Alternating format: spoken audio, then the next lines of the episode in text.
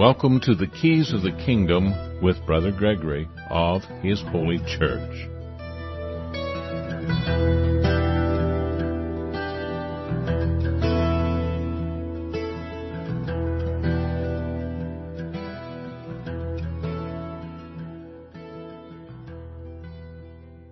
Well, welcome to Keys of the Kingdom. I'm Brother Gregory, and again, we're going to be talking about the Kingdom of God.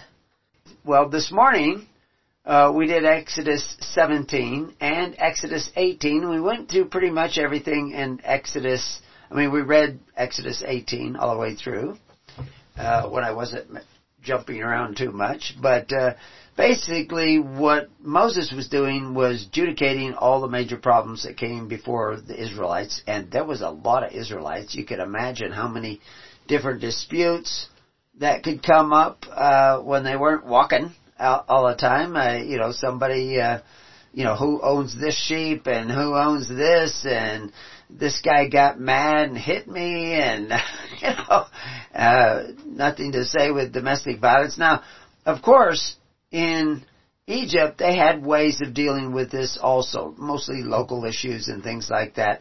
But they had a whole system of courts. They had the Maharats, which were the laws of Egypt, uh, which were about 64 basic laws, but all kinds of statutes and ordinances that you could get you into trouble.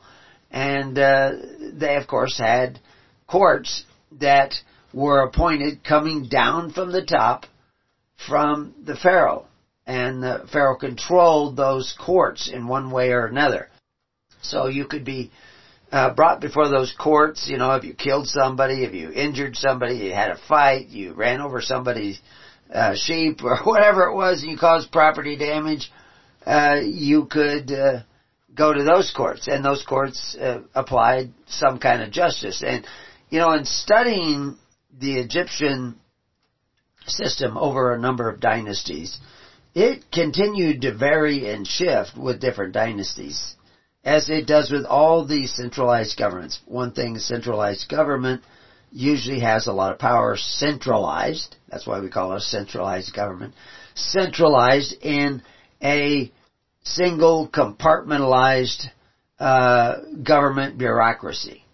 And I say compartmentalized because there will be, you know, uh, uh, somebody watching the water. I mean, water was being doled out to all the farmers based on what was trapped by the aqueduct system of Egypt, which is what allowed it to grow all the grain and have all the com- commerce. And the Pharaoh had a vested interest in all the people being very, very productive because he was going to get 20% of what they produced and with that money he could afford to have golden chariot wheels, you know, or at least uh, they would be uh, covered with gold. they weren't solid gold, but uh, because they found chariot wheels where they crossed, uh, you know, Aqaba, and uh, which is the Red Sea, are part of the Red Sea, and that's we've already covered that. But they found chariot wheels down there. Most of them were encrusted with corals uh, that they found, and of course they didn't find all of them because you know, it, it's a 10 mile stretch of water and when those uh, chariots were getting bogged down, as we were explaining, the silt was coming in, the water was now coming over the sand and the sand was washing away. It was hard to even move chariots, you know, hundreds of chariots in a single row or a narrow row. And so, as soon as that sand got wet, the the wheels began to dig into a groove, and so they actually took the wheels off and just hydroplaned with the bottom of the chariots, but the water came in so fast, you know, you have to remember those horses were running down into this crossing, which was 10 miles across at that place. Some people say 11, 12, uh, some people say 8, but it was a long ways.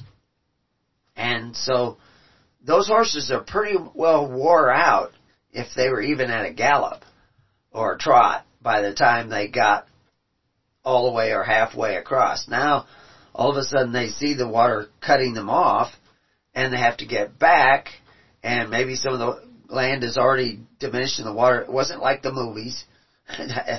Great special effects, but it wasn't like the movies. So they had to take them off. Anyway, we find these chariot wheels down there now. Some of them seem to be gold plated, which is very thin covering of gold over probably wooden spokes and ash axles and the chariots were made so you could easily remove a wheel if a wheel broke and then take a good wheel from another chariot and put on there so it was all standardized, the sizes and everything. And so they had a way of doing this. They uh, were taking all that stuff off and trying to get across and not making it. And uh, so that's that was the the problem with getting across. But the people following Moses they got across. And then they had those adventures where there was nothing but terrible water to drink. And then there wasn't enough bread. They were probably running out of grain. You could only carry so much grain with you and uh, of course they could eat some of their livestock, but then they wouldn't have that livestock producing again. So they needed more meat supplies, they needed bread supplies, and Moses was able to pr- provide this through the power of God.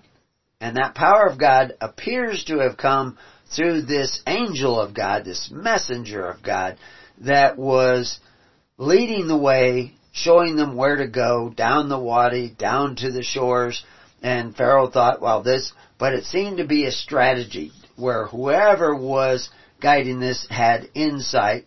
Moses had the insight to communicate with that, but I think that Moses, we talked about it this morning, Moses also had an ability to communicate directly with God. He had learned some way where he could be still and listen to messages of God that would guide him in what to say, what to do, when to do it, what's going to happen next. And we kind of, as he went, as he walked this way for a season, God would guide Moses in what, what he had to do in order to be successful. And it was amazing that he was successful. And of course I mentioned this morning that his mother and maybe his father also were getting insight into how do you know what to do? Day to day, moment to moment.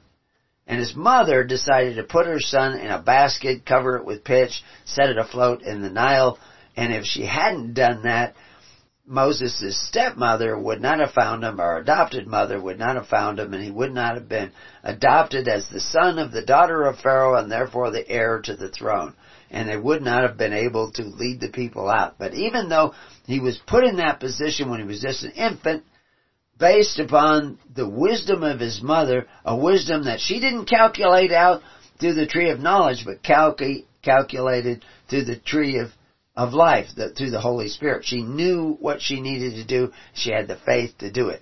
I think a lot of people in Israel were doing that. One of the things we're going to see when we go into chapter 19 is that there were already priests amongst them. Of course, Aaron was a priest, but he had been a priest in Egypt because he knew the arts of the temple. And of course, like we said, the temples were systems that there were a lot of things that went on in temples. Some temples were used to finance war.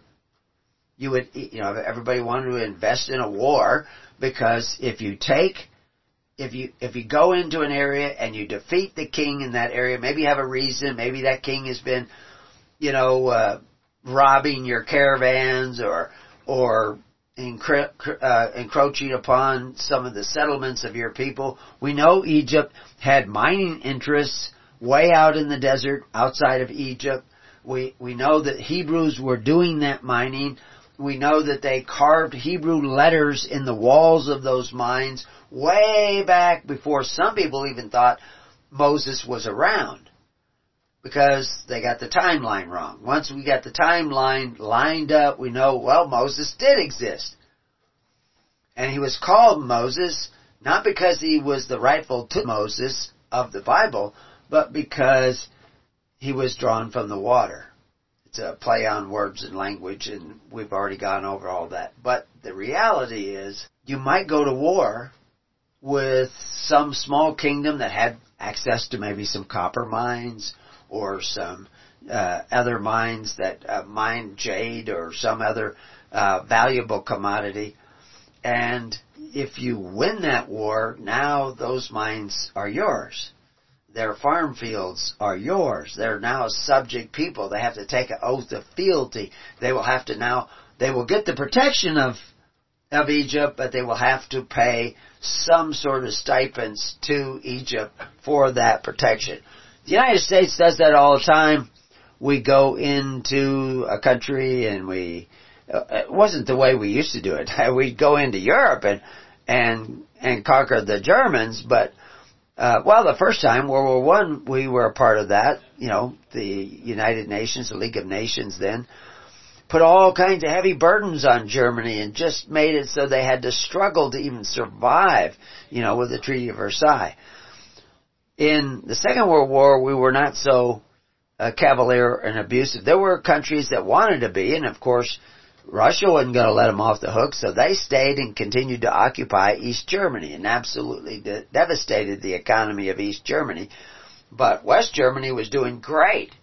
And then of course there was East and West Berlin and we had the airlift, so we were actually moving into these countries. Private business would go in there and, you know, open up companies, open up factories. The Germans were really hard workers and they made lots of money. Ford made lots and lots of money. Ford was making the trucks for the Nazis. So, and Ford actually sued the United States government after World War II because the United States government had bombed the factories of Ford in Germany. and we, they, they made the United States pay for rebuilding their factories. Probably wasn't in the headlines for you, but you paid the bill. But that's what you get when you go from a republic to a democracy you end up getting democratic socialists like FDR in power, and he's going to institute all kinds of ideas. Or Woodrow Wilson, who instituted the League of Nations and income tax to, well, not entirely, income tax on corporations, what was it, 16th Amendment, but it was FDR that instituted income tax on the average laborer where now your a portion of your labor now belonged to the government. So FDR reintroduced you into the bondage of Egypt, except for he wasn't as benevolent as Joseph was when you went into the bondage of Egypt back then, because Joseph put a ceiling limit. You could Pharaoh could not take more than 20%. Now, through crafts of state, they ended up making it more grievous, but technically it was 20% of the labor produced in a household belonged to the Pharaoh. The more kids you had, the more you had to pay in taxes. So there was an incentive to have a one child or at least one son family. You could have as many girls as you wanted, but having too many boys was going to cost you.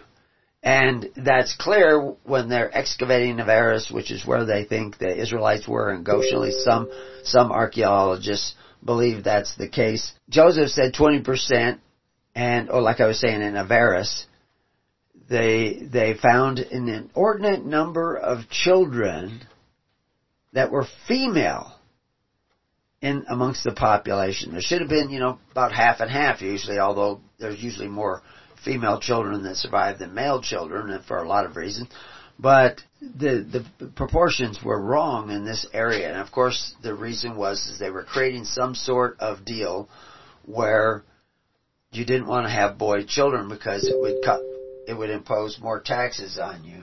So essence, we talked about it this morning. You're back in the bondage of Egypt. We've talked about, and you're back in the bondage of Egypt for the same reason the Israelites went into the bondage, because they coveted their brother's status, and and that through covetousness, they themselves became merchandise in Egypt. They became part of a corvée system of statutory labor.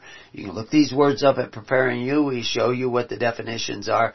But basically, if you owe a portion of your labor to the government, you're in the bondage of Egypt. If you don't have lawful title to your land, but only have a legal title to your land or your business, then keeping your land requires that you pay some sort of tribute to the government. And we know that's the case in the United States. If you don't pay your property taxes, you don't pay your property taxes for a couple of years. And you owe maybe $10,000 in taxes. They can come and confiscate your entire property. It might be worth $200,000. It might be worth 300000 They can take it all, sell it to somebody else who will pay the taxes, and you don't get a dime. You know, some states are different, but that's pretty much evidence you don't own it. And of course, we explain. you go look up legal title at preparing you. We show you the definition right out of the law dictionary, right out of the law. Legal title is only an apparent title that carries with it no beneficial interest. If you don't own the beneficial interest of property, you don't own the property. In other words, if you don't own the right to the benefits of the property, you don't own the property. You own a right to live on it if you pay tribute. That's not why Americans came to America.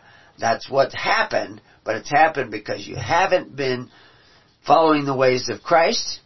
You haven't been following the ways of Moses. You haven't been following the ways of Abraham. Part of that is because you don't know them. Right now we have the blind leading the blind. Ministers who listen to ministers who listen to ministers who didn't tell you the truth. Now some ministers are starting to look for the answers. We're going to give them to you.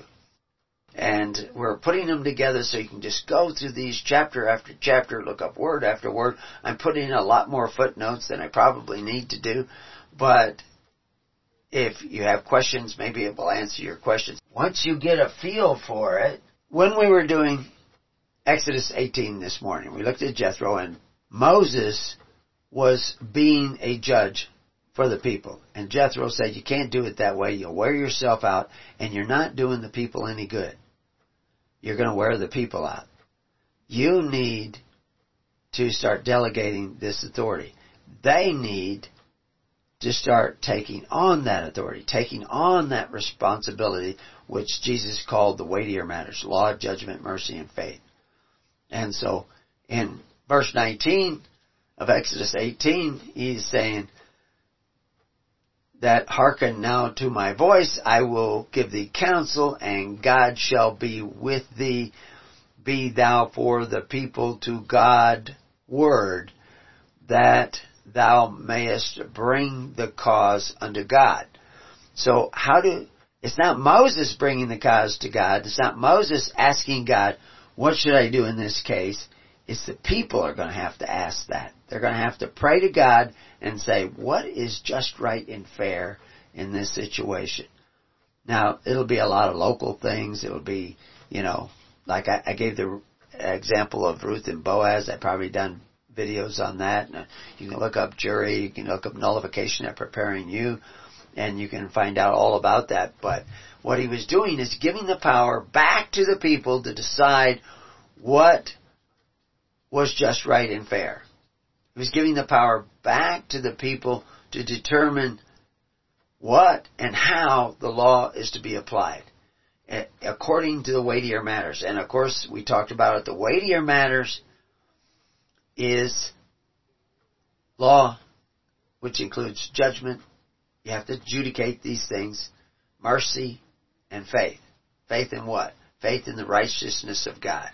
So, this is very important that uh, when I was listening to Jordan Peterson's Exodus 8, Dennis Prager talked about it, other fellow from England was talking about their judicial system. They mentioned common law and, uh, you know, English common law. English common law used to recognize individual natural rights more than most other legal systems. But there are two forms of common law, and we have articles up on this common, there's British common law, but then there's the common law of the people. Now, British common law is affected by Parliament. You know, Parliament will make statutes, and you'll think you're in a common law court, but you're actually, it looks a lot like a common common law court, but you're actually in a statutory court, exchequer court, a court of the king, and it, the the judges you're not appointing most of the judges uh, these judges are appointed from the top down. they are part of, you know, like the British Bar Association. They have to do things according to the Parliament. They're answerable to the Parliament. In original British common law, we give this whole history in other places, the juries decided fact and law. And they could actually override the parliament. This is very important. If you don't have the power in your juries to override parliament, you're back in the bondage of Egypt. That's just another item. I mean, because now that you're you're a subject citizen. Of course, in England they even call themselves subjects.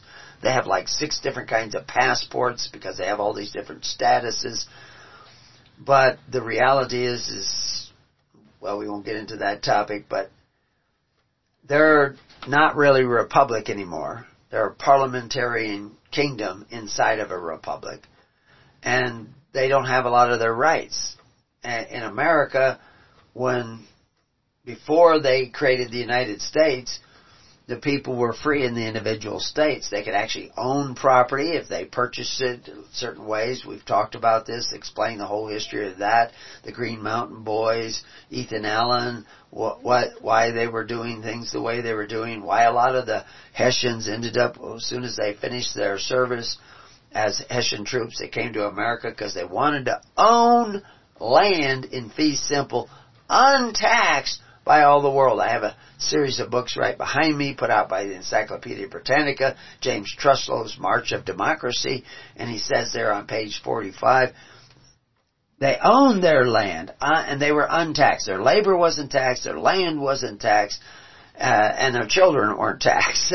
so they were actually free men if they met certain qualifications. You can't do that in America anymore. You've all gone back into the bondage of Egypt and now the only way out is first to admit you're back into the bondage of Egypt and then start finding out how you got there and then trace your steps and go back. And that's what Moses is going to be teaching us in the next few chapters. And this, I'm going to keep referring to this. If Jordan Peterson and his guys ever listen to this uh, audio, they need to understand Dennis Prager was wrong. Justice needs to be including mercy in both the macro and the micro. In other words, you see, he probably has very little understanding of jury nullification or what a common law jury actually is and how it operates. He doesn't, he doesn't get those systems of law. But that's, that's where you need to go back to. But you can't just jump back there. You have to, and, and neither could the Israelites just jump back there. There was a process of learning. There was a lot of things they had to do. And that's not a cure-all in itself. There's other aspects, and we'll see Moses bringing them up.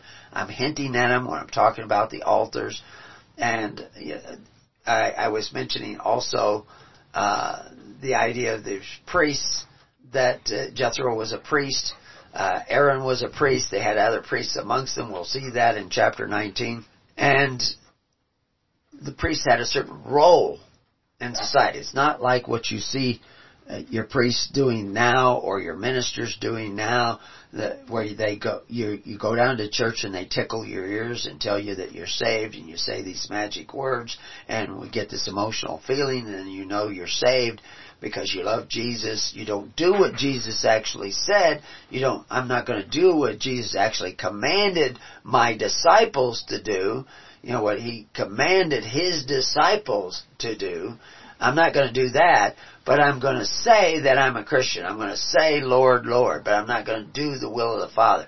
And Christ warned us that many would come and do exactly that, but they're actually still workers of iniquity. Many of those workers of iniquity, of iniquity actually think they're born again, but they they hate the light, and that's what we're sharing with you is the light, or at least an intellectual version of the light. Because I I am not the source of the light. I'm not even the source of understanding. I'm just showing you that what you thought was true just ain't so and has gotten you into a lot of trouble. And so we have to turn around from that and go another way. So on that page of chapter 18, I have a link to burnt offerings and sacrifices. You know, what are burnt offerings? You know, that, again, those burnt offerings are, have as much to do with the ashes after you burn up a sheep as the leaven you're supposed to have out of your house has to do with yeast. Or the leaven of the Pharisees has to do with yeast. Doesn't have anything to do with yeast. It's a metaphor. A burnt offering is a metaphor. An altar is a metaphor. And we have articles that explain all this. So I have links on that page so that you can go and read those other articles and find out what those altars are and and what the cities of refuge which we will eventually see Moses setting up the cities of refuge and what a jury is and what nullification is. I have links to to pages that we explain all this. I could even put links to the legal title in too. But uh, there's probably links on those pages so that you can follow that. Jordan Peterson also talks about uh, uh, pathos and logos and, this uh, conscientiousness and uh, he, he, was talking about logos and, and, and, these things and they don't, we have whole pages on logos, ethos, pathos, and these are different items of Greek uh, philosophy and theologies and everything else. And, and they have some bearing on what we need to understand. They're different words than we would normally use. But, uh, they were thinking that you needed a parliament to prevent chaos. You, you needed, uh, in order to provide cohesion and order in your society, you need a parliament or a legislature in order to create that cohesion. And evidently Dennis Prager believes that too. And I understand that. That's what everybody is taught all the time. But in reality, if you look back in the details of history, not just what people give you in your history books, but you actually go back and read the, the letters and historical documents of the people who lived the history, you see a certain aspect that is just being deleted all the time. And a lot of this deletion started taking place when we started going to public education. We had a high degree, high degree of education in America. Uh, uh, the literacy rate was extremely high compared to all the other countries of the world. Public education did not change that. Uh, as a matter of fact, now it seems to have changed it for a short period of time, but reality now we're getting kids that are coming out of high school that are functionally illiterate. Now some people are learning in school, absolutely, you can't help it, just like in homeschooling. Most of the kids who go into homeschool, if you take them all in together, the ones that, uh, where their parents are diligent in teaching them, as, as well as all those parents who believe in unschooling and don't teach them, the average kid still scores 30% higher than the kids who you spend tens of thousands of dollars on in public school. And even the homeschooling parents who believe in unschooling, they don't have any curriculum, they don't have any classes, their kids still score on par with the kids that go to public education. And you'll find exceptions in all this, but the reality is what you don't necessarily discover. Although you're starting to see evidence of now, your kids have all kinds of crazy ideas that they're picking up in school. Uh, you know, 70% of the kids that graduate from high school believe that socialism is good. And it only takes a couple of years in high school and they will come out thinking that. Now there are people trying to counter that, but if you, if we had been doing what Christ actually said and not doing what Christ said we should not do, if we were actually following His instructions, we would not be in the mess that we're in today.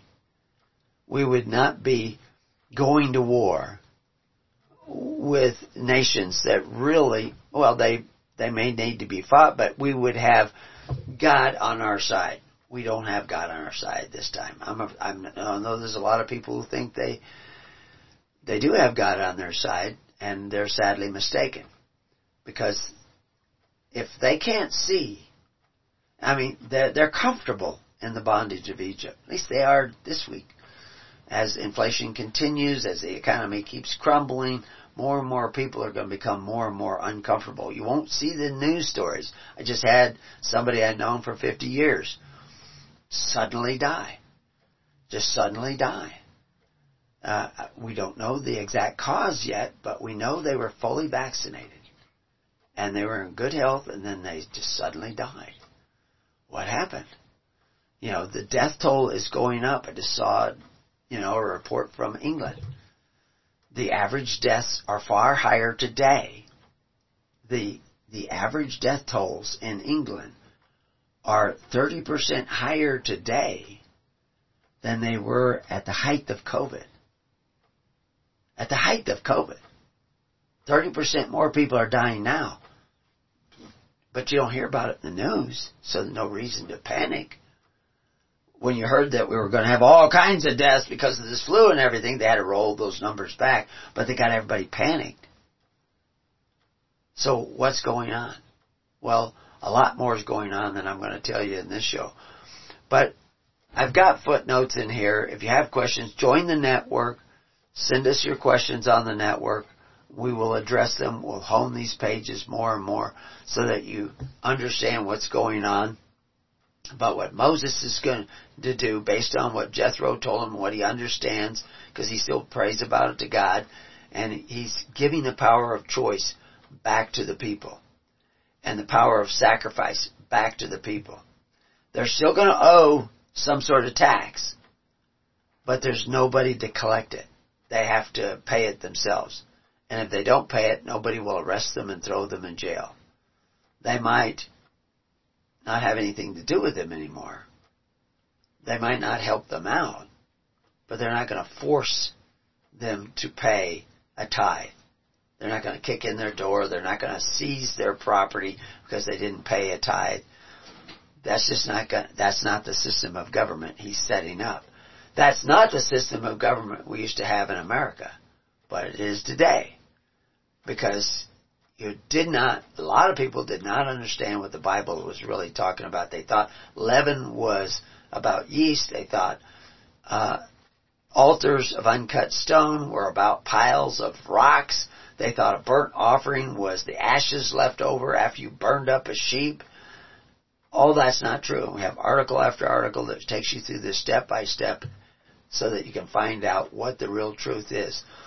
When it says here, hating, hating covetous, the people you pick to be a part of this judgment. And again, we talked this morning about how these people are picked, same way that Peter did it. Moses doesn't know all these people. He's not having them fill out applications. And even he did, he has to have witnesses to know if the application is good. That would wear him out more than just hearing the dang case. So he's, he's gonna say to the people, look out amongst yourselves, and who's he gonna say this to? He's gonna say it to the elders, which we see consistently brought up here. Elders, he calls in the elders, he tells the elders, the elders go back and tell the people. So he knows now that he needs people that are able and uh, believers in truth and hating covetousness, and that's who we're going to appoint to be in these cities of refuge, are court of appeals. The local courts are just handled in the local congregations, the local IDA, as we talked about this morning. So you can go back to those other recordings and find out if you missed those. But he says, hating covetous. Prager, Dennis, says that just means corruption. He's just talking about, you know, people that, that hate corruption. But no, that's not what it means.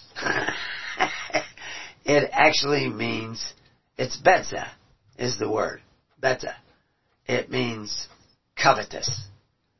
And, uh, it, it has to do with cutting off greedy covetous. Uh, that's it's from a word that means to cut uh, cut me off, greedy or covetous. Uh, but it ha- has to do with profit, unjust gain, desiring something taken from your neighbor that you don't necessarily have a right to, but you want that gain. That's as important to you as the gain. The justice is not as important to you as the gain. See, all your judges today, they're supposed to be thinking about you know, justice, but a lot of them are thinking about their pension. And I've, I've been in court many, many times. Nobody's taken me into court. I've gone to court to help other people and to be there you know, like I say, to bring the Holy Spirit into the courtroom. Because most of the time, it ain't in there. but what Moses is going to be teaching the people by setting this system up. He's going to teach them, and this is what Jethro is saying when he's he's talking about they have to go toward God, uh, so that God is the, it, so that the Holy Spirit is giving them the wisdom to execute this judgment in their courts. And, and it's not an intellectual thing that you learn. I mean, you can learn things about it intellectually, but ultimately you have to judge every case individually because every case is individual. Because it's all about individuals. But they're not going to learn it unless they walk it. But the other important thing is that they, they're going to be organized for judicial purposes in the tens, fifties, hundreds, and thousands. They're already organized in that same manner. They were organized when they were coming out of Egypt in a similar fashion. They needed to be organized because they were maybe going to, you know, they got all these people. It, like I, I always say, that the, the system of tens is the buddy system times ten. It's not times two. It's times ten. You you got to keep track. You got thousands of people moving along, kids moving along, sheep moving along it's a jumbled mess. It would be a total chaos if you weren't organized in the tens, hundreds, and thousands. If you weren't agreeing, there's some way we have to mark these sheep so I know that they're my sheep. There's some way I have to mark my kids so that I know that they're my kids. I got nine other guys in my Ida, in my congregation, helping me keep track of my kids so they don't lose them like Mary and Joseph did when they went to Jerusalem. And they say, oh my gosh, where's Jesus? We gotta go back and find Jesus. Of course, he was okay, but, but the reality is that that's, these are real problems. And they have to be organized. It's not just a ma- mad ma- mass of people. Same thing in early Christianity. They were going to have to rightly divide the bread from house to house, not just the loaves and fishes. But they were going to have to take over all the social welfare for Christians because if you got the baptism of John the Baptist and Jesus Christ, you were going to be cast out of the social welfare system of the temple. You weren't going to get any more Corban from the Pharisees. You weren't going to get their Corban. Of course, their Corban was making the Word of God to none effect because it was full of yeast. No, because it was full of leaven. It was full of force. John the Baptist wasn't using force. He said, you know, everybody else is using force, but we're not going to use force. We're going to use charity. We're going to use love for one another. Jesus said the same thing. How do you take care of the needy of your society? You in Australia? You in China? You in Guatemala? You in England? How do you take care of the needy of your society?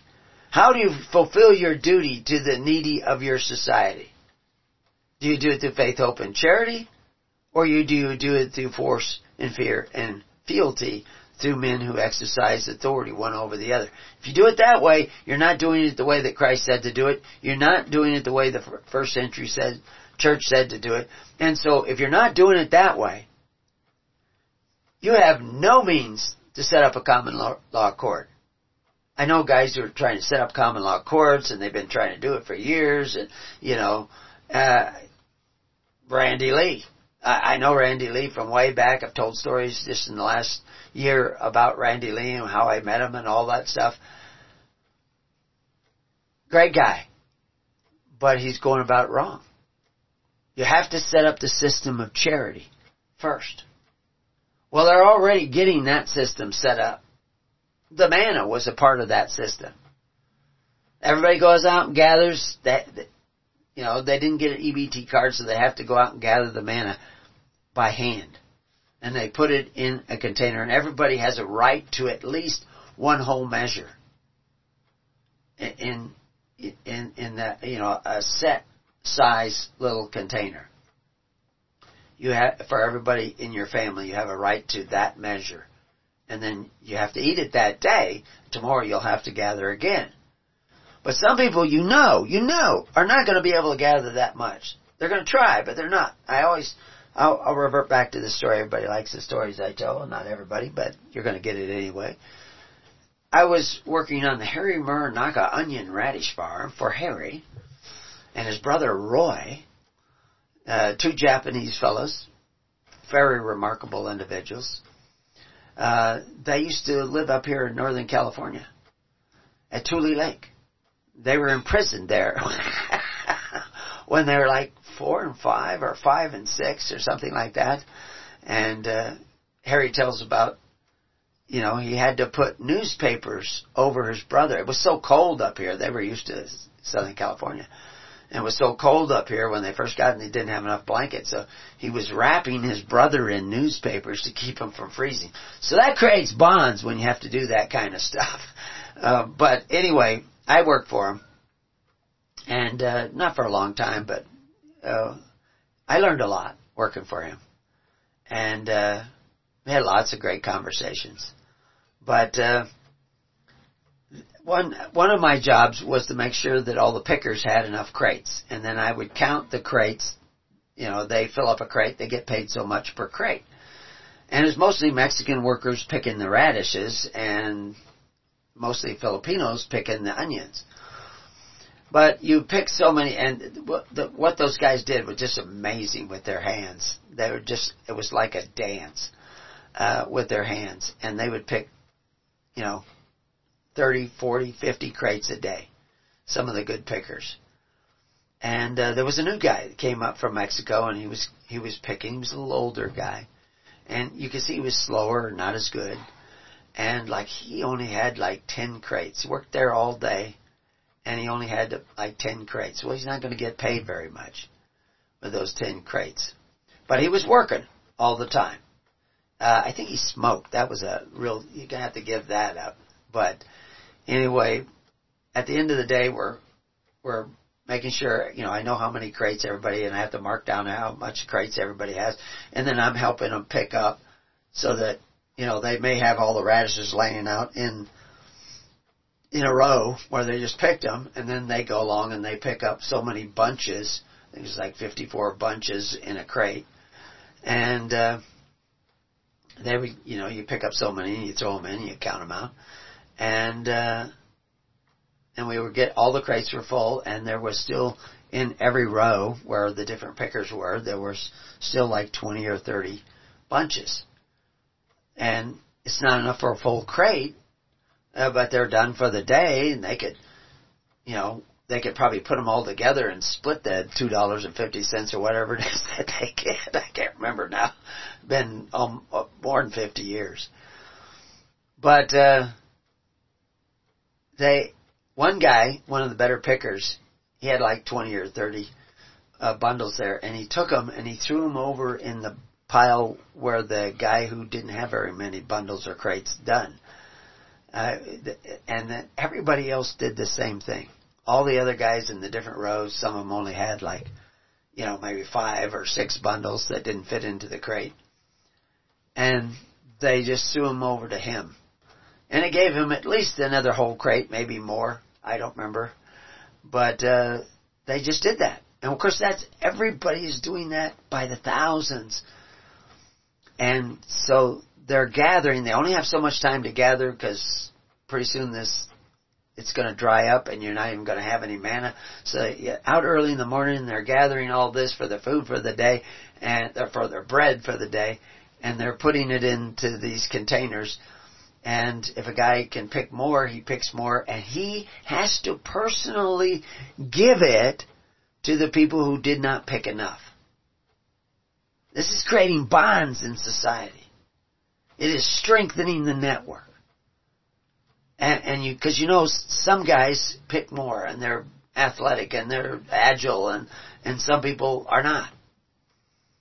But they're, they have Moses has created a system whereby everybody has to do their share and everybody has the right to share with those they think they need to do. I'll tell you one more story, Harry Muranaka story again. So, we have all these pickers. I got lots of different pickers. There's a, one old guy that came, he's kind of old guy. Old guy to me, I'm young 20 year old guy, 20 some years old. And uh, I didn't know who he was at first, but I knew he was Japanese, and then eventually I found out he was Harry Muranaka's uncle. I'm sure he's passed away now, so it doesn't matter. Harry may have passed away now. He'd be well older than me.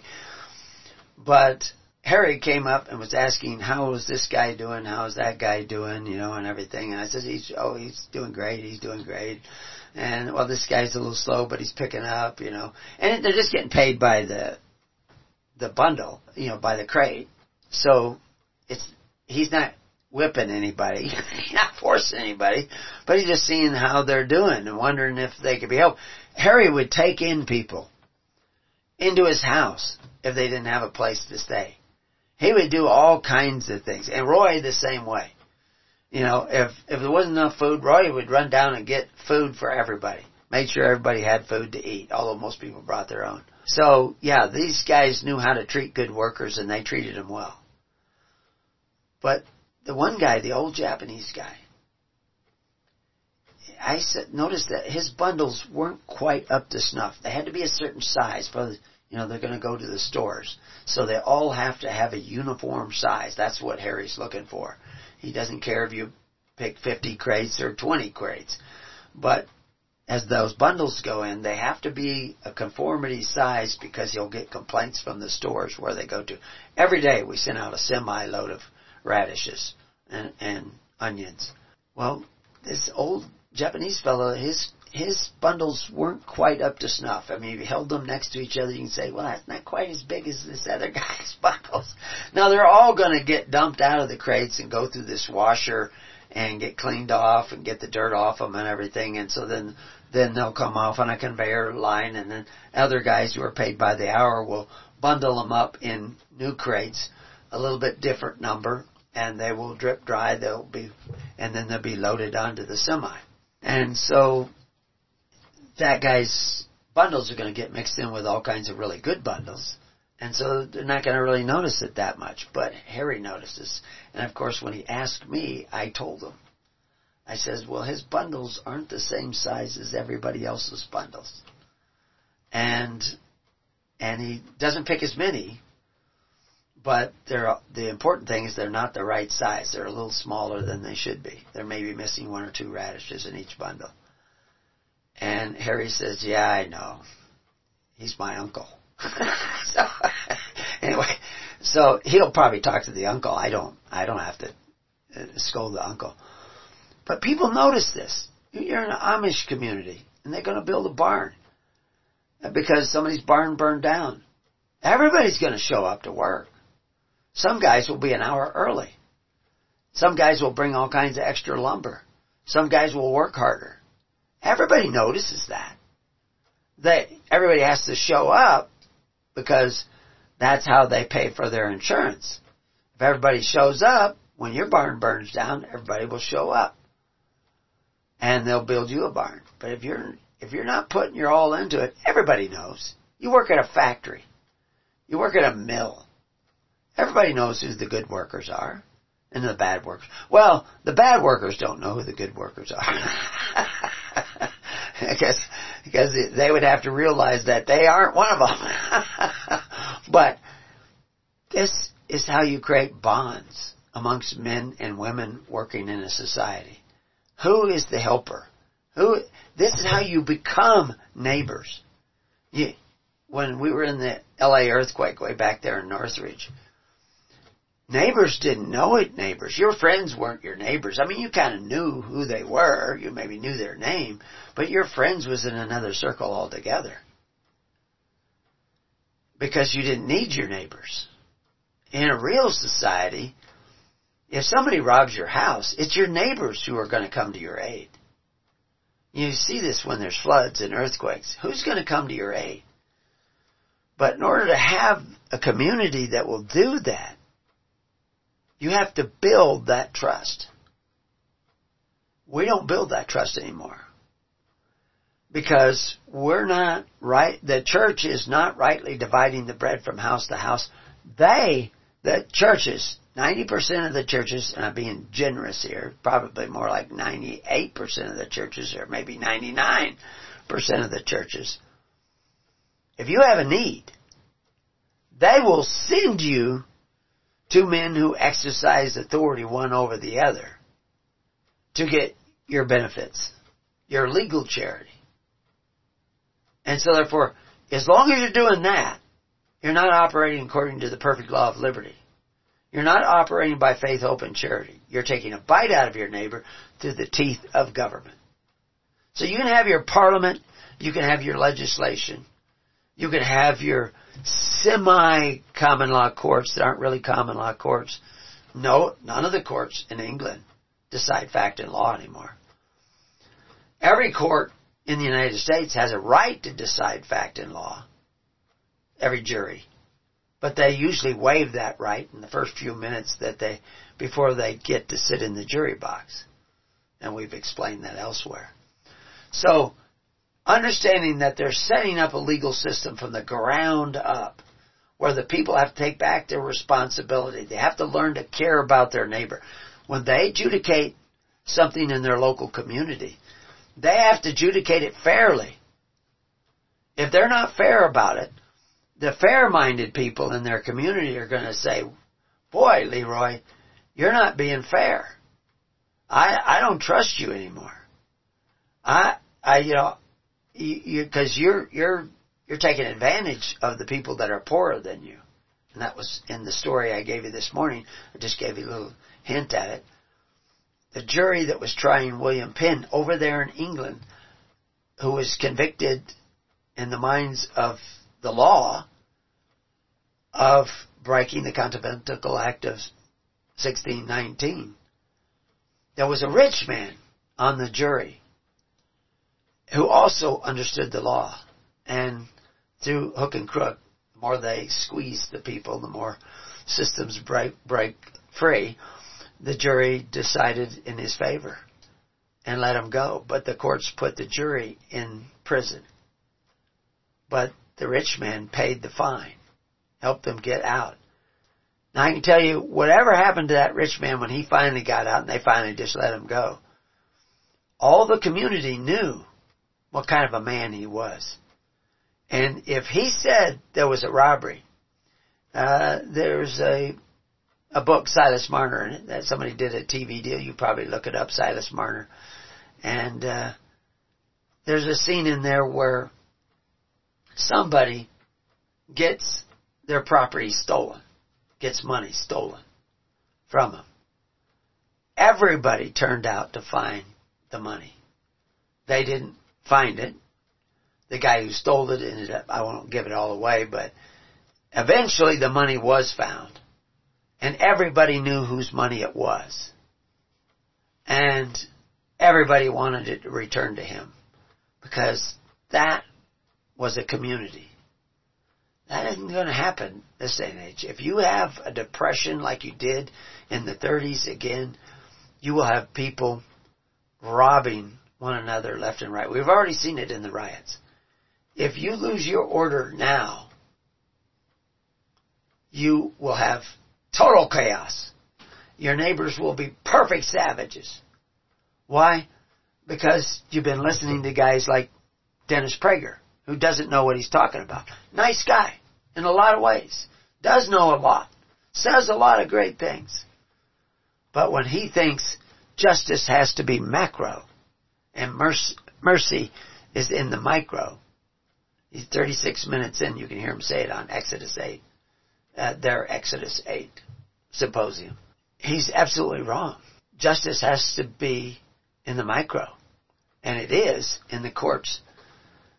The real common law courts, not parliamentary exchequer courts, but in real courts. But you can't build those courts until you build the altars of sacrifice, which have nothing to do with stones. That also comes up in their recording where they're talking about uncut stones and everything. Those stones aren't stones. Those stones are people. And those people will become a part of your appeals courts because they are men who hate covetousness, who are not greedy for gain, all of which we see in the New Testament. What it is to be a bishop, what it is to be uh, a, a priest, a minister, a servant. They call them servants even. But along comes another church where the leader is sitting on a golden throne. And he creates a new church that still allows for some covetousness. And their bishops are withholding grain. Why? Because the priests have always been a part of the wealth distribution of society. But in a free society, that wealth distribution, what you want to share with your neighbor, comes willingly in a free will offering out of your hands to the man of your choice, to the guy you think will do a good job, not to some man pointed down from the top, which is why we talk so much about the idea rulers over tens, rulers over hundreds, rulers over fifty. They weren't rulers. They were rulers over responsibility. They weren't rulers over the people.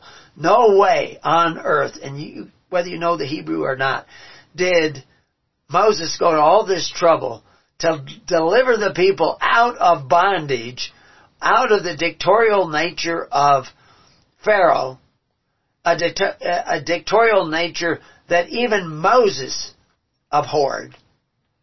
No way on earth was he doing that and then setting up rulers over the people to force the people to comply. That's not what they were doing.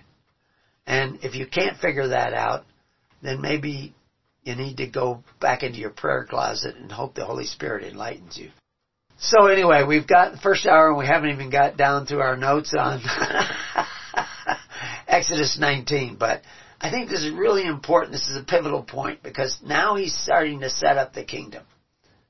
And now he's going to Mount Sinai. We're going to go through 19 eventually. We'll probably go through it again. Maybe we'll read through a little bit. I've got lambs in the field. so I'm going to have to go out and attend to the lambs in the field. But just to start 19 to get us a little ways down because there's a couple of items in here that we're really going to have to take a deeper and deeper look at. Well, I have a summary underneath the picture that I have on that page, so maybe I should read that summary because I've been putting this together through several other pages, and it is full of links to other articles to help people understand. So, you new timers, you first timers, that have never heard anything like this before, and maybe if this gets in the hands of my dear friend Dennis Prager, uh, I mean, because I I really have a heart for Dennis Prager. I have a heart for Jordan Peterson. I have a heart for uh, Ben Shapiro. I I even have a heart for Barack Obama. I even have a heart for Bill Clinton. Now, there you can't seem to get lower than that. I've always believed that Bill Clinton will eventually repent. I have faith in the possibility of his repentance. I, I have no control over it. He will have to repent. I know he's in a lot of pain now, and I know that he was put in a position that would have corrupted almost anybody. The power that he was tempted with this power. I mean, Christ was tempted, but Christ upheld and, and stood fast. We, we see the people tempting Moses and he, and he upheld. The people tempted Gideon. You know, but Gideon said, I and my family will not rule over you. Certainly, Moses was not appointing rulers to rule over the people from the top down. He was trying to get the people to rule over their own fallen natures. And the only way you can do that is by eating of the tree of life, eating of the Holy Spirit. But in order to eat of the tree of life, you have to approach the tree of life. You can't approach the tree of life until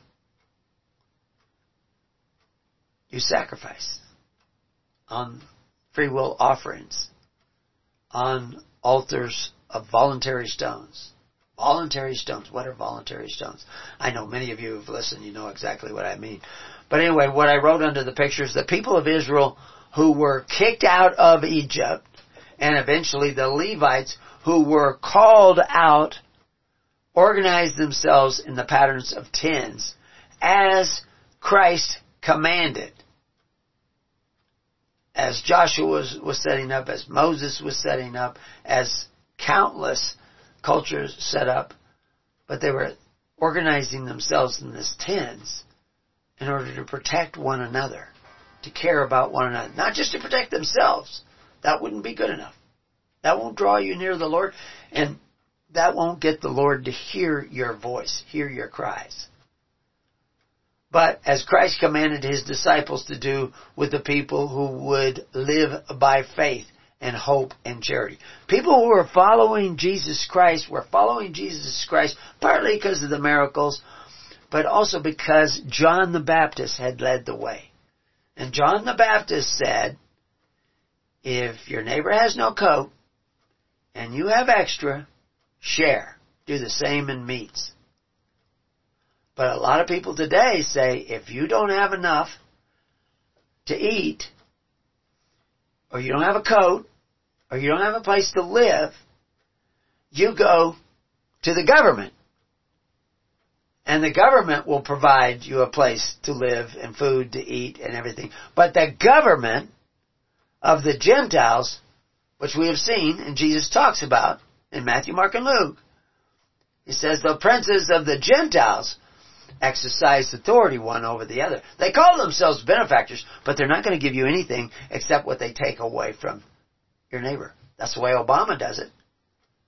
That's, that's the way that, and until you address this elephant in the room, you're not going to be free.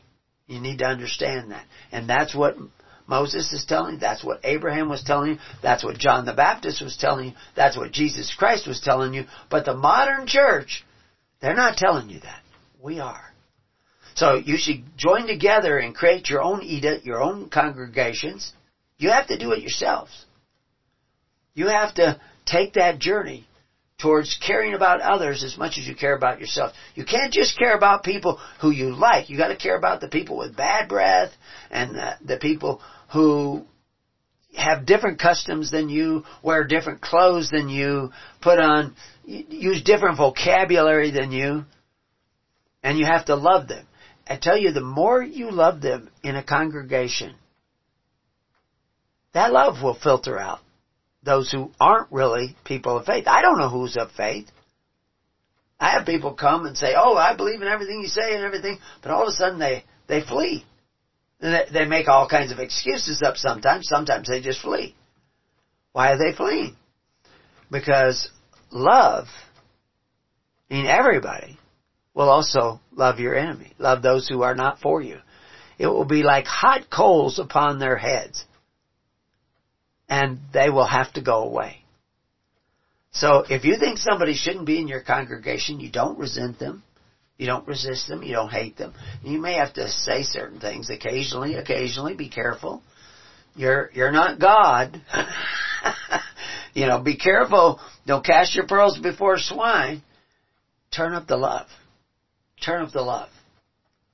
And they may go away at first, and they may come back again later. I hope they do. The more you turn up the love, but in order for you to turn up the love, you don't have any power.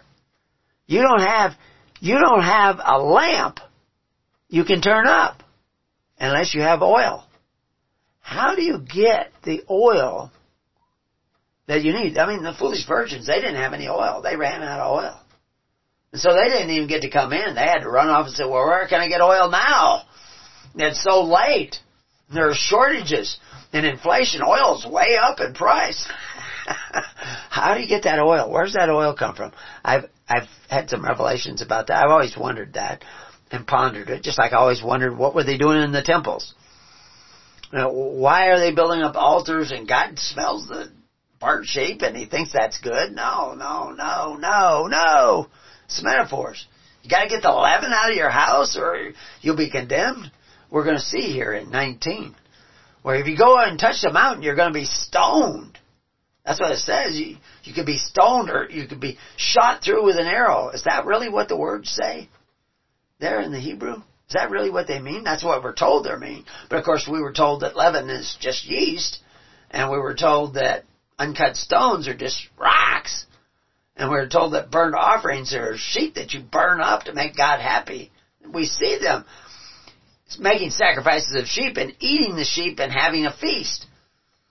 I actually know somebody came up, uh, and I know somebody who went, I, I won't give the name, but they were going to have, they were going to reenact the Feast of the Tabernacle. And they read the Bible. They read the English version of the Bible. Of course, if they really carefully read it and understood what they were reading, but they they didn't really understand. So they thought they had to burn up the whole sheep because there's there's a phrase in there that makes it sound like you had to burn up the whole sheep. And they, they put the whole sheep on the fire and set it on fire. Because they're going to have the burnt offering, right? Burn it up. Well, somebody who's actually listened to me a little while and, and read some of our books and everything came all the way out here. He was telling me the story because he was actually there. He said it was unbelievable because, of course, the gases in the stomach of the sheep start to expand, and then there are actually volatile gases. There's methane in there, so there were actually explosions, all kinds of stuff. No, they never did that. They, they said everything had to be burned up, but that was after you ate all the meat and sucked the marrow out. and uh, everybody had a feast and everybody was full. And, and the point is, is that you couldn't store some of it away. It's the same thing they were saying with the manna. You couldn't store it away and build up a treasure for yourself with the sacrifice that you're sharing. So you had to learn how to sacrifice for one another. That's what you have to do. You have to start taking care. It's not about throwing away ID and filing papers or or setting up your you know tens, hundreds, and thousands. You know the courts of one hundred. It isn't about that. It's about tapping into the tree of life. And you're not doing that unless you start living by faith, hope, and charity and caring about your neighbor as much as you care about yourself. See, the world wants to kill care. You know, we've I got a whole article on care. That they, that is actually the Great Reset's plan, is to kill care, so you don't care about anybody else because they can have their way with you when you don't care about anybody else. Nobody will come to anybody's aid. They'll be able to shut down the economy worldwide and nobody will be able to do anything about it. that could actually happen. Wait a minute. It did happen. and thousands, millions of people are going to die and are dying just because of the shutdown. Not talking about any other thing that might enter into your body. We're just talking about the shutdown. Millions of people will die and are dying because of the shutdown. And they actually have you going to war with the same type of propaganda. You know, propaganda is legal in the United States today.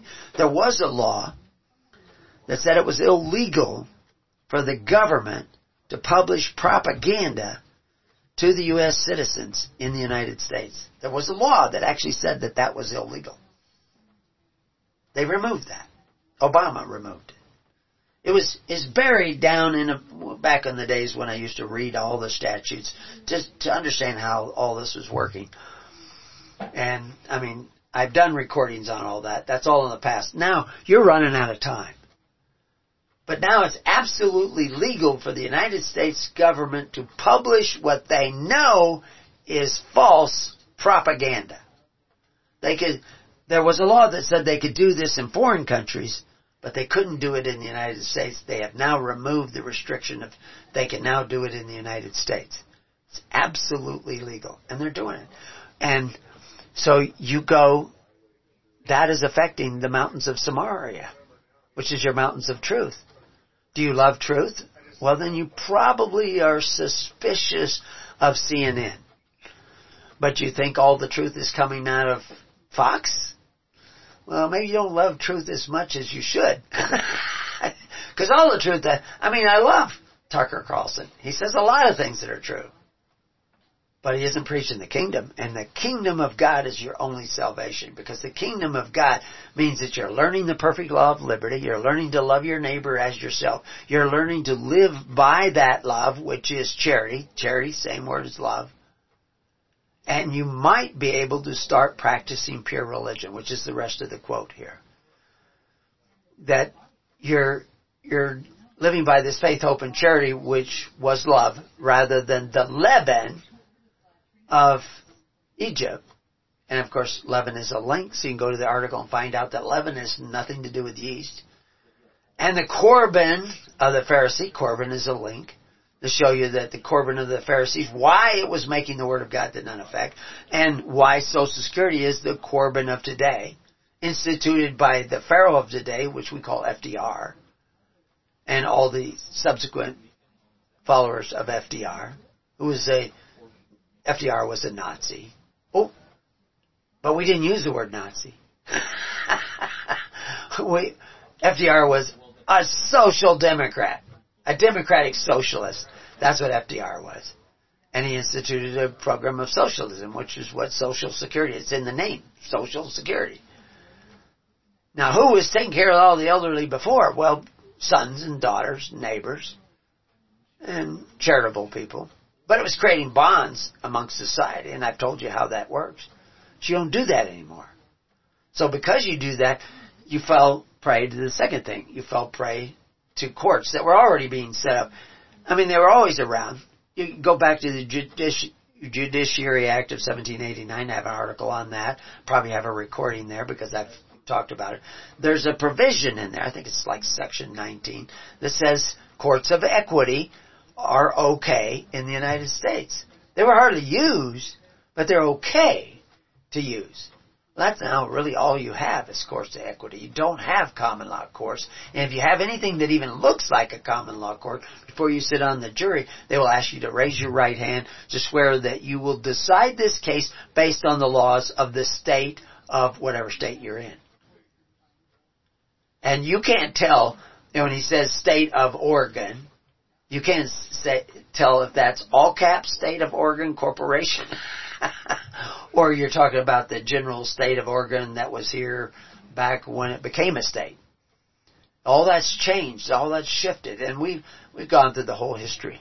So, but Moses is not telling you how to get back, and I'm giving you a heads up. If you do not sit down in the tens, hundreds, and thousands and create a network that operates by love, which is operates by charity, that practices the righteousness of God so that you can learn what that means. Because that's what it says. That's what it says. And would have to learn to seek the kingdom of God and His righteousness through their practice of pure religion, another article, instead of the covetous practices that make men merchandise which is the system set up by Social Security through FDR. And before that, in order for FDR to do what he was doing, first you had to have Woodrow Wilson set up a system, uh, a communist system of the Federal Reserve. Now, right now, that was the big thing: is who's going to be the head of the next Federal Reserve? And uh, I know, I know it's the World Bank. I guess they're head, uh, trying to get the World Bank guy head of that people have no idea. You're, if you're reading the paper, Thomas Jefferson says, if you don't read the paper, you're uninformed. If you do read the paper, you're misinformed. Same thing goes on. But I can give you all these facts and you get drowned in the facts. You don't want all these facts. You, you want the Holy Spirit. And the Holy Spirit comes when you sacrifice that the Corban, the word Corban comes from the word that means sacrifice, but it comes from a word that means to draw near. The Aaron and Moses' mother and father were probably the prize people in the community. He was, the father was a priest. That's, we know that. Aaron was a priest. And as a priest, he was in charge of the social welfare amongst Israelites. Uh, he probably understood the grain and all this stuff, but it was all overseen by the Pharaoh because they were all in bondage. But still, in a system of bondage, you can take care of one another, and you're finding that that's already necessary. I will put out here on, on the radio broadcast if anybody knows a doctor in or near Las Vegas or in Nevada or are, are interested in helping somebody that's in Las Vegas in the hospital who's looking for somebody who is uh, a medical person, a medical doctor, that will also look at alternatives. I don't know what his problem is, but if you have that, email me the name and contact information for that doctor and I will pass it on to the individual. I've been looking, but uh, I, I don't know. The bigger the network is, the more we will be able to find people like that. I wish the individual would actually be a part of our network and then we could, we have all kinds of people that could probably help him with it, whatever the case is. But I, just, I don't know the particulars because he didn't want to put them out on the post that he gave. I may write him and see if we can't get it. But this is absolutely going to be important. It's very interesting that in this 19, which we've only just began to look at this in the third month when the children of Israel were gone forth out of the land of Egypt, out of that bondage. The same day came they into the wilderness of Sinai, for they were departed from Rephidim, which is where the well was, and were come to the desert of Sinai and had pitched in the wilderness, and there Israel camped before the mount. And Moses went up unto God, and the Lord called unto him out of the mountain, saying, Thus shalt thou say to the house of Jacob, and tell the children of Israel. Wait a minute, isn't the house of Jacob the same as the children of Israel? No. That's why he's saying it this way.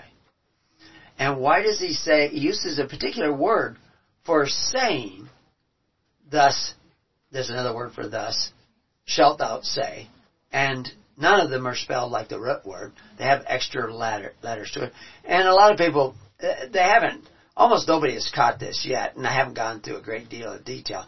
I'm always pointing out these extra letters, especially when they're internalized in the word. And, and when they substitute, uh, you know, they take away a letter and add a letter uh, like instead of Torah, they say Torah, or Torah with a vav on the end, or Torah with a yod and a vav on the end, which we just talked about this morning. This is actually a different word. Yes, it has sometimes something to do with syntax, and like a vav on the end of a word can mean and, or at the beginning of the word usually, can mean and this. And you could interpret it that way because it doesn't translate over into English just perfectly. It's not like math. But they're telling you something extra, and we'll get into that next time because I've I'm going to go out and tend to the flock, my other flock, the real woolly flock. But I want you to start thinking about this. I mean, the two words that they're talking about that are say, you know, even the word called. The Lord called. He went up to Elohim. He went up, he's going, went up unto God, which is Elohim. And when he was doing this, and the Lord called unto him, Yahweh called unto him. So Yahweh isn't the same as Elohim. This is very clear. Now a lot of people say, well, no, Yahweh, that means God. No, Yahweh means the existing one. Whoever is speaking to him. And, and, of course, way back at the beginning, it said an angel, and of course, it's the same word for a messenger. A messenger of Yahweh is saying certain things, and he wants to know, well, what's the name of the one who's saying this? Not the not the messenger. I don't want to know the name of the messenger. I want to know the name of who is sending this message, because that's who I'm. I, I, that's who's sending me, because the messenger is saying you have to go this way because this message. So we want to reduce everything like, you know, God standing here and Yahweh standing here and it's not like that. So the Lord, Yahweh, the existing one, called unto him as he went up to the judge, to the ruling judge, up to God. He's going to God. Now, is he actually walking up the mountain to God? Is he just going to God and walking up the mountain as the outward sign? So anyway, this Elohim translated more than one way, which means also judge. Everything else we talked about that.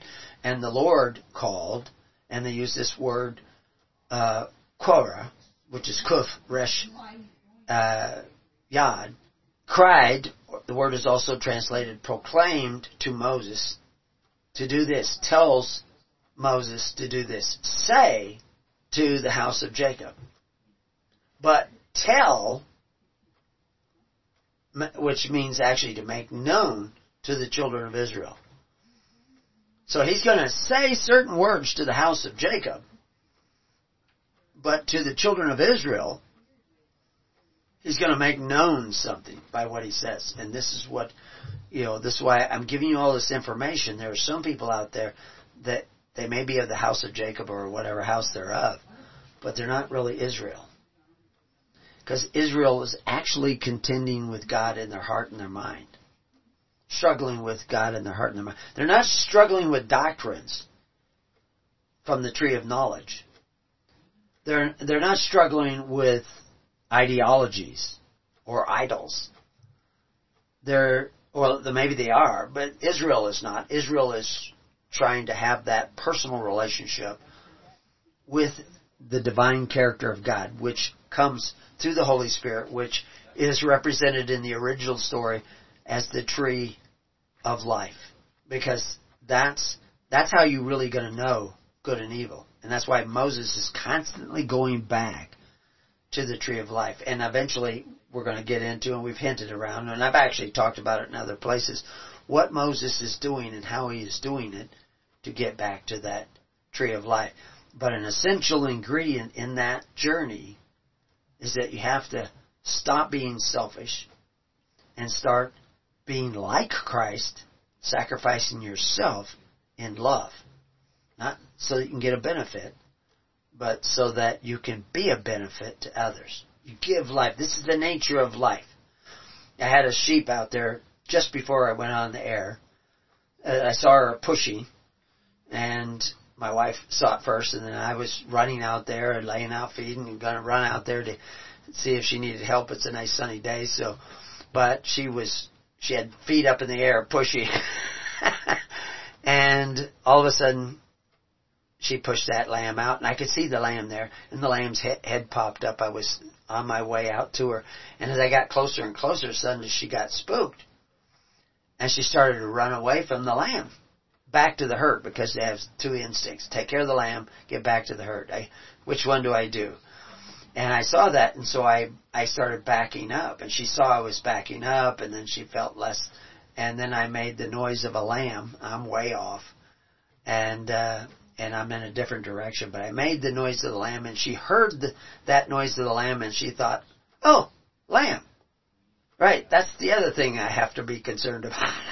And she turned around and looked back where she had delivered the lamb. I mean, she delivered the lamb out the back. She never even saw it. When she jumped up, she just started running back to the herd. But when I backed up and made the, you know, kind of threw my voice and made the noise of the lamb, suddenly that woke up in her. So I said the name of the lamb. But when she turned around and looked back at the lamb,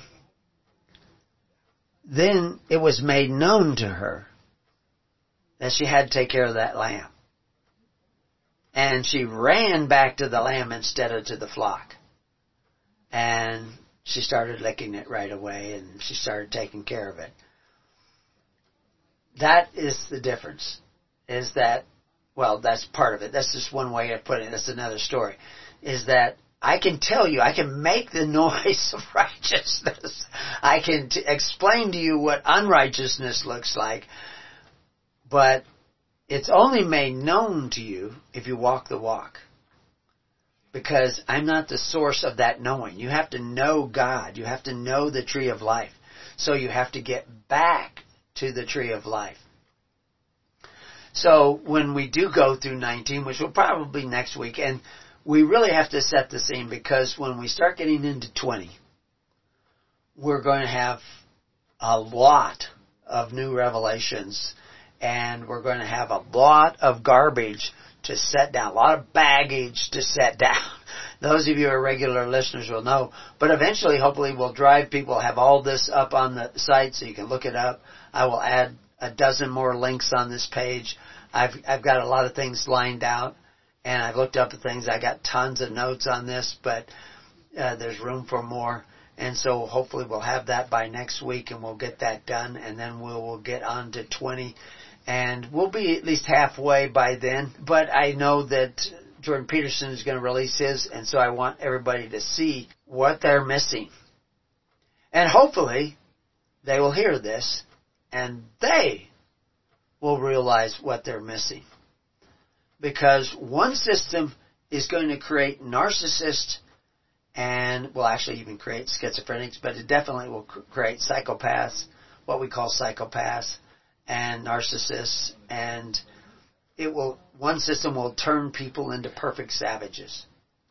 Because it will cut them off from righteousness. Even Polybius saw this. Even Plutarch saw this. But certainly John the Baptist saw this. But your modern church is not getting it. Hopefully, that and the more of you that wake up, the more light there will be. It will create more conflict in the long run, but the light is what will save you. The willingness to see the truth and provide for it. So anyway, we got that far, and uh, we're that far in our recording. But I'm going to keep it at about an hour and a half. I'll cut cut out all those things that I didn't need to say.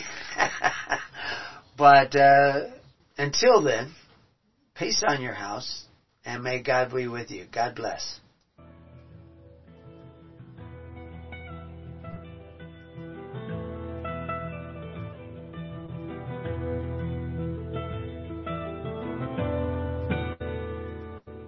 You have been listening to The Keys of the Kingdom with Brother Gregory of His Holy Church.